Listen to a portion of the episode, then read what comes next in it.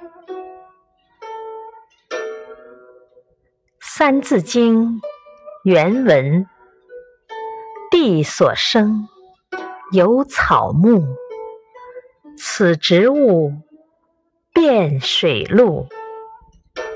译文：除了人类，在地球上还有花草树木，这些属于植物，分布在陆地上和水里。点评：人类食用的五谷杂粮属于植物，人类的生存有赖于大自然，我们应该了解它们，掌握这些知识，以便为人类服务。